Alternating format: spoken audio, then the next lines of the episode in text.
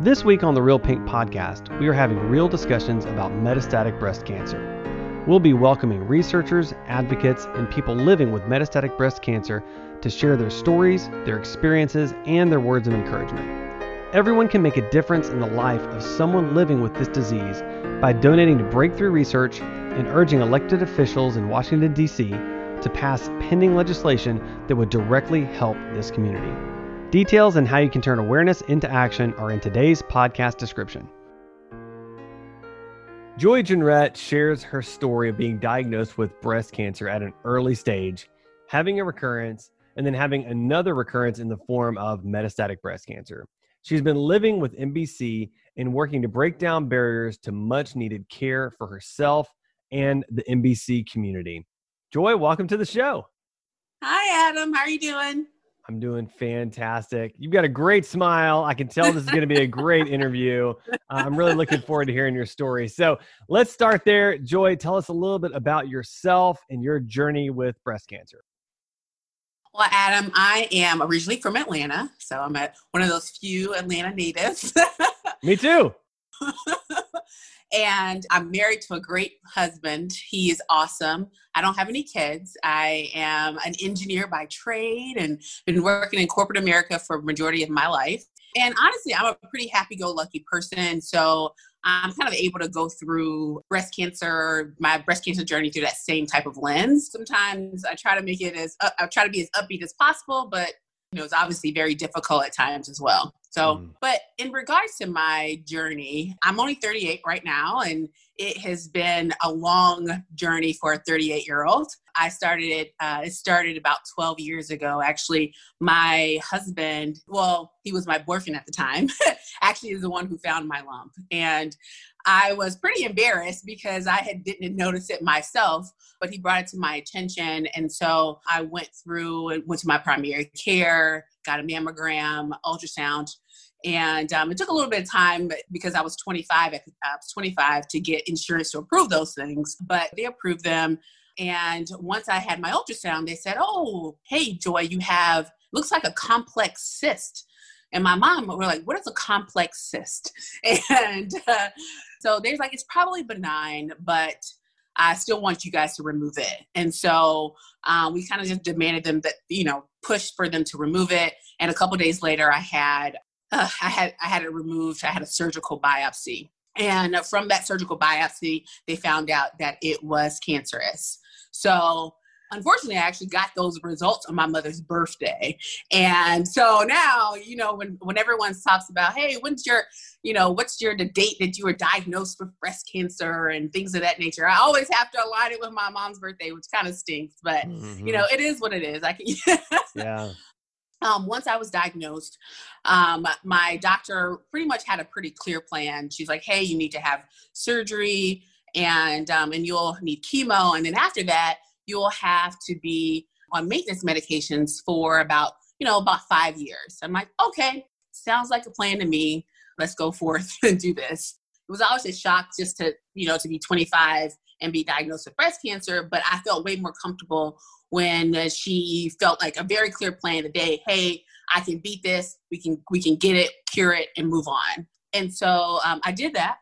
And in, in the backdrop, I'll say that I was working full time and I had just finished my first semester of part-time law school. And so i was just like really frustrated by the fact that i was going to have to withdraw for you know at least from that semester. But I, I, did pick it back up a year later where i left off and, and and finished. But it was just very frustrating to kind of start something and just kind of your life get put on pause for a second so then I went on with life.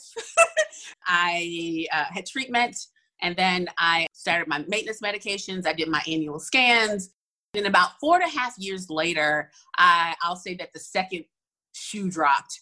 And what I mean by that is I had a, a person, once you've had breast cancer, you are now kind of in a, um, a constant state of getting scans, every annual scans to make sure it doesn't come back, right? So four and a half years later, I was devastated because my scans did what they're supposed to do. Like they found breast cancer again um, in one of my lymph nodes. And um, so it was kind of like a double edged sword. I was devastated, but at the same time, I was glad that the scans found the breast cancer um, recurrence. Um, it did what it was supposed to do. I had treatment again, um, radiation and chemo, started back on the maintenance medications again. Once I finished that, actually I went on with life again. Coincidentally, I found out about my recurrence the last semester of my law school my last my last semester of part-time law school. So I delayed taking the bar, but I did end up taking the bar while I was um, finishing up my um, chemo treatments. So I studied for it and um, and passed the bar.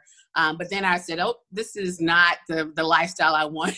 I had to have some changes and pivoting in my what I wanted to do in life. And so after that, kind of went on. I've for four more years. I feel like as soon as I get to these five year marks, you know, just cancer just wants to like rear its pointy head. And I was traveling for work, I had gotten this cough, like really dry cough. I don't know, just would not go away. It was pretty much like a just persistent cough that wouldn't go away. And when I returned home from the, the work travel, I uh, went to the urgent care. They're like, oh, it's probably bronchitis. You know, here's a Z pack. Went away, then it came back again a couple weeks later. And I went back to urgent care. They're like, same thing. You know, here's another Z pack. you know, it's probably chronic bronchitis. So now you should probably go see your your primary yeah. care. I went to go see my primary care, and they're like, "Oh, you probably have adult onset asthma." So I'm like, "Okay." And they, I, you know, they gave me some medicines for that, you know, a inhaler, things of that nature. And then still wasn't really going away. And so I went to an ENT doctor. And in the meantime, my six month follow up with my oncologist came up. And she's like, let's look a little deeper because my chest x rays were always clear. So she did a CT and then she said, hey, something looks suspicious. And then did a PET scan. And she's like, yeah, it looks like your, your cancer has metastasized. And so it had, you know, metastasized out of the breast and lymph nodes into other parts, some of my other organs. So it was definitely devastating, but I was just I shouldn't been I shouldn't have been surprised, but I was because I felt like if I'm getting my annual scans all the time, it should have caught this before it metastasized. Mm-hmm. And so that in itself was a little frustrating for me because yeah. you're like, wait, I'm doing what I'm supposed to be doing. Yeah. yeah. yeah. Wow. So I'd love to kind of compare and understand your experiences both in getting an early stage diagnosis and then how that compared with getting an MBC diagnosis. All right. So, an early stage diagnosis, it was very devastating, but very clear cut. There's a clear plan. They prepared me for the side effects, you know, for going through treatment. They made it feel like it was just routine, very standard of care. It's going to be routine. We got this no, you know, people don't die from early stage breast cancer. And so I felt very comfortable that I wasn't going to die. They are going to be able to remove it. I was going to be cured and move on with life. And I did it a couple times, obviously, with both of those early stage diagnoses. But with metastatic, I actually went into my metastatic diagnosis thinking with the same early stage mindset, meaning I thought that we will, uh, my first treatment was going to be the cure all. It was going to make, I'll just be able to do the treatment and then go back to life as normal. And what I realized is that is not the case for, for when you're metastatic. It is you could be on take have to take multiple different lines of treatments, but it's really a it's a science to it. And what I mean by that is it's you know everyone is not the same. There's no necessarily a clear standard of care because you know everyone's metastases are in different locations. You have your different you know you have obviously your different breast cancer types. There's very you know you're really getting into how your dna of you're looking into the dna of your tumor. I told someone i feel like sometimes i'm on dr house you know, and where where you know they have the big uh, whiteboard of all the different aspects of you and your cancer and you know and your metastases and and just you know how you're tolerating certain treatments is definitely like a, a scientific discovery every time. like a mystery that has to be solved. Yes, it is. Why is it doing this this time? Or why is it in the form of this thing or what have you? So, to be fair, I feel like I've kind of become a little bit of a mini scientist myself, trying, trying to connect these dots and just understand all the different treatments, all the different types of clinical trials, and and just to really be able to talk intelligently to my doctor. Honestly, to be able to challenge my doctor, hey, why are you deciding to do this treatment over another treatment? So I can understand the side effects that I'm dealing and making sure that there, if it's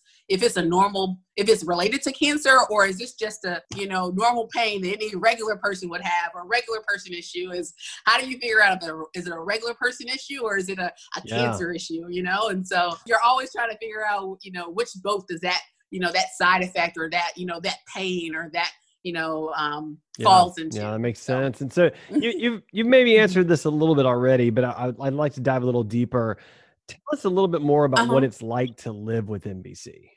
So I I have to say it for a, a few things. Number one is kind of on a daily basis you are always trying to manage your side effects of the, any treatment that you're on. So, and for me, one of the biggest side effects is fatigue. And and, and fatigue is one of those things that's kind of gray, right? So it's you can't even put your finger on it, but when you feel it, you definitely feel it. Sometimes I, I tell people I hit like a, a, fatigue wall, meaning I'm going, going, going, and then all of a sudden, bam, I hit a wall and I literally have to like rest or take a nap. And, you know, and historically, you know, before cancer or before uh, MBC, I, um, I'm able to kind of push through tiredness and right and I, I can't really push through tiredness like I, I like I could mm. before and my I have to get the adequate amount of sleep in order for me to to literally yeah. function and before I was able to kind of just push through that but there's a lot of other side effects that people have um, to their treatments I've luckily haven't had a lot of them, like you know things like nausea or pain, other types of pains and things of that nature. Um, so I've been fortunate, but I know a lot of my MBC friends have um, have other uh, other side effects that they have to manage on a daily basis. Two more things that I would say, at least for me, is that I am always trying to figure out and what is the next treatment that I may have to get on. Because with MBC, there is a lot of research, a lot of new treatments that are out there, a lot of clinical trials, and you're really trying to stay up abreast of, you know, what could be, I mean, what's next? Because because you're always waiting for your current treatment to stop working. If you're waiting for your current treatment to stop working, in order to, for at least for me to kind of relieve some of the anxiety of that is to always know kind of what are my right. other options and what is my next options. And so I, I do spend a lot of time in just trying to understand that. And the third thing is the self advocacy. When you have metastatic breast cancer, or if you have, honestly, if you have any type of cancer or chronic disease for that matter, you know, you have to self advocate on a yeah. different level.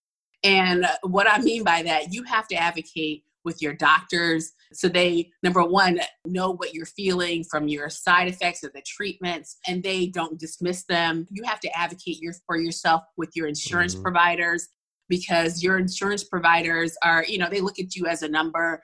And so you have to make sure that you're getting the adequate coverage that you're supposed to be getting. You have to make sure you're advocating for yourself when it comes to the hospital billing department you know when you get these hospital bills or these bills from your um, your doctor's offices and things of that nature you you have to make sure that you don't number one fall through the cracks. You don't get overbilled. And i think it, and so you just really have to always stay mm-hmm. on top of it because it's really you're your own best advocate. And if you are not if you're not advocating for yourself you'll fall through the cracks you know, and it's your life. And I always tell people, it's your life, your health that's on the line. And honestly, it's your financial well being that's on the line too. You know, when you kind of don't push back and you don't advocate for yourself from the from that financial mm-hmm. perspective. I kind of have to do a inner self advocacy. What that means is like I have to remind myself that I do have MBC and um, I have to, you know, rest. I have to recuperate and I have to, you know, realize that I do mm-hmm. have limits and I can't, uh, you know, I can't push myself like I may have pushed myself before and um, and just kind of recognize what my limits are. And that's a it is hard to it's hard to kind of do your own like inner check of a self advocacy when you want to always push yeah. and do more. So I can imagine. And so that that kind of leads me to the last question. Then, have you had any barriers to care? And if so, what is the biggest obstacle been to receiving the care you need? I'm fortunate enough to have really good health care throughout my entire journey, but a lot of women aren't, aren't that fortunate But one of the things that I will have to say, no matter what type of healthcare coverage you have, is making sure that your doctors are working for you. What I mean by that is doctors are service providers. And if they don't meet your expectations, you need to find a new service provider. And, and it's not necessarily on purpose. Some doctors are, you know, their bedside manner may not um, jive with you, or they may dismiss your concerns and you feel and you feel dismissed. Um, and one of the things that you just need to make sure you do is especially when you have a chronic disease and your relationship with your doctor is lifelong or it is a very long you know long relationship is uh, is to make sure don't feel guilty about changing your doctor. You know if they are not meeting your expectations. There are lots of doctors that are out there and there are doctors who can who really you can connect with. And um, and not all doctors connect with all patients. So you just need to make sure that you find the doctor that you connect with the best and the most and who has your best interest in mind and who is not who will not dismiss any concerns that you have because with MBC, you are always going to be in different types of treatments. You're going to have different types of side effects and you really got to be able to navigate what is kind of in that cancer bucket versus in the you know it's just a regular pain bucket. And and you need to your doctors need to be in tune with you to be able to help you navigate and figure that out as well. So i don't be afraid to challenge their thought process and making sure that you know that you understand where they're coming from why they're making the decisions that they're making what are some of the alternative considerations that they um, that they kind of deliberated on to come to their conclusion um, so that you know that they're actively thinking about every aspect of you when they're making their decisions. Everyone in MBC is a unique case. Everybody is unique so you are not typical and your journey is not typical. So I, I guess I'll leave it with that, Adam, is just, you know, every, your, every MBC journey is very unique and, and it should be treated that way. Yeah, no, that's great. That's great. Well, Joy, I love your energy. I love your enthusiasm. I love your commitment to finishing law school and just going after. I mean, God, I can't even imagine like doing chemo and the bar at the study for the bar at the same time. Like it's just unbelievable. So thank you for for just your your tenacity and the way you're going after life, and thank you for sharing that life with us here on the show. It's been a pleasure to have you. No, this has been great, Adam. I hope I can help some women out there, and thank you for having me on today. Support for MBC Week is brought to you by our partners Eli Lilly and Merck. Thank you for joining us on this special episode of Real Pink, focused on metastatic breast cancer. You can help the metastatic breast cancer community today by donating to breakthrough research by visiting komen.org forward slash donate. You can also contact your local lawmakers by texting MBC to 40649.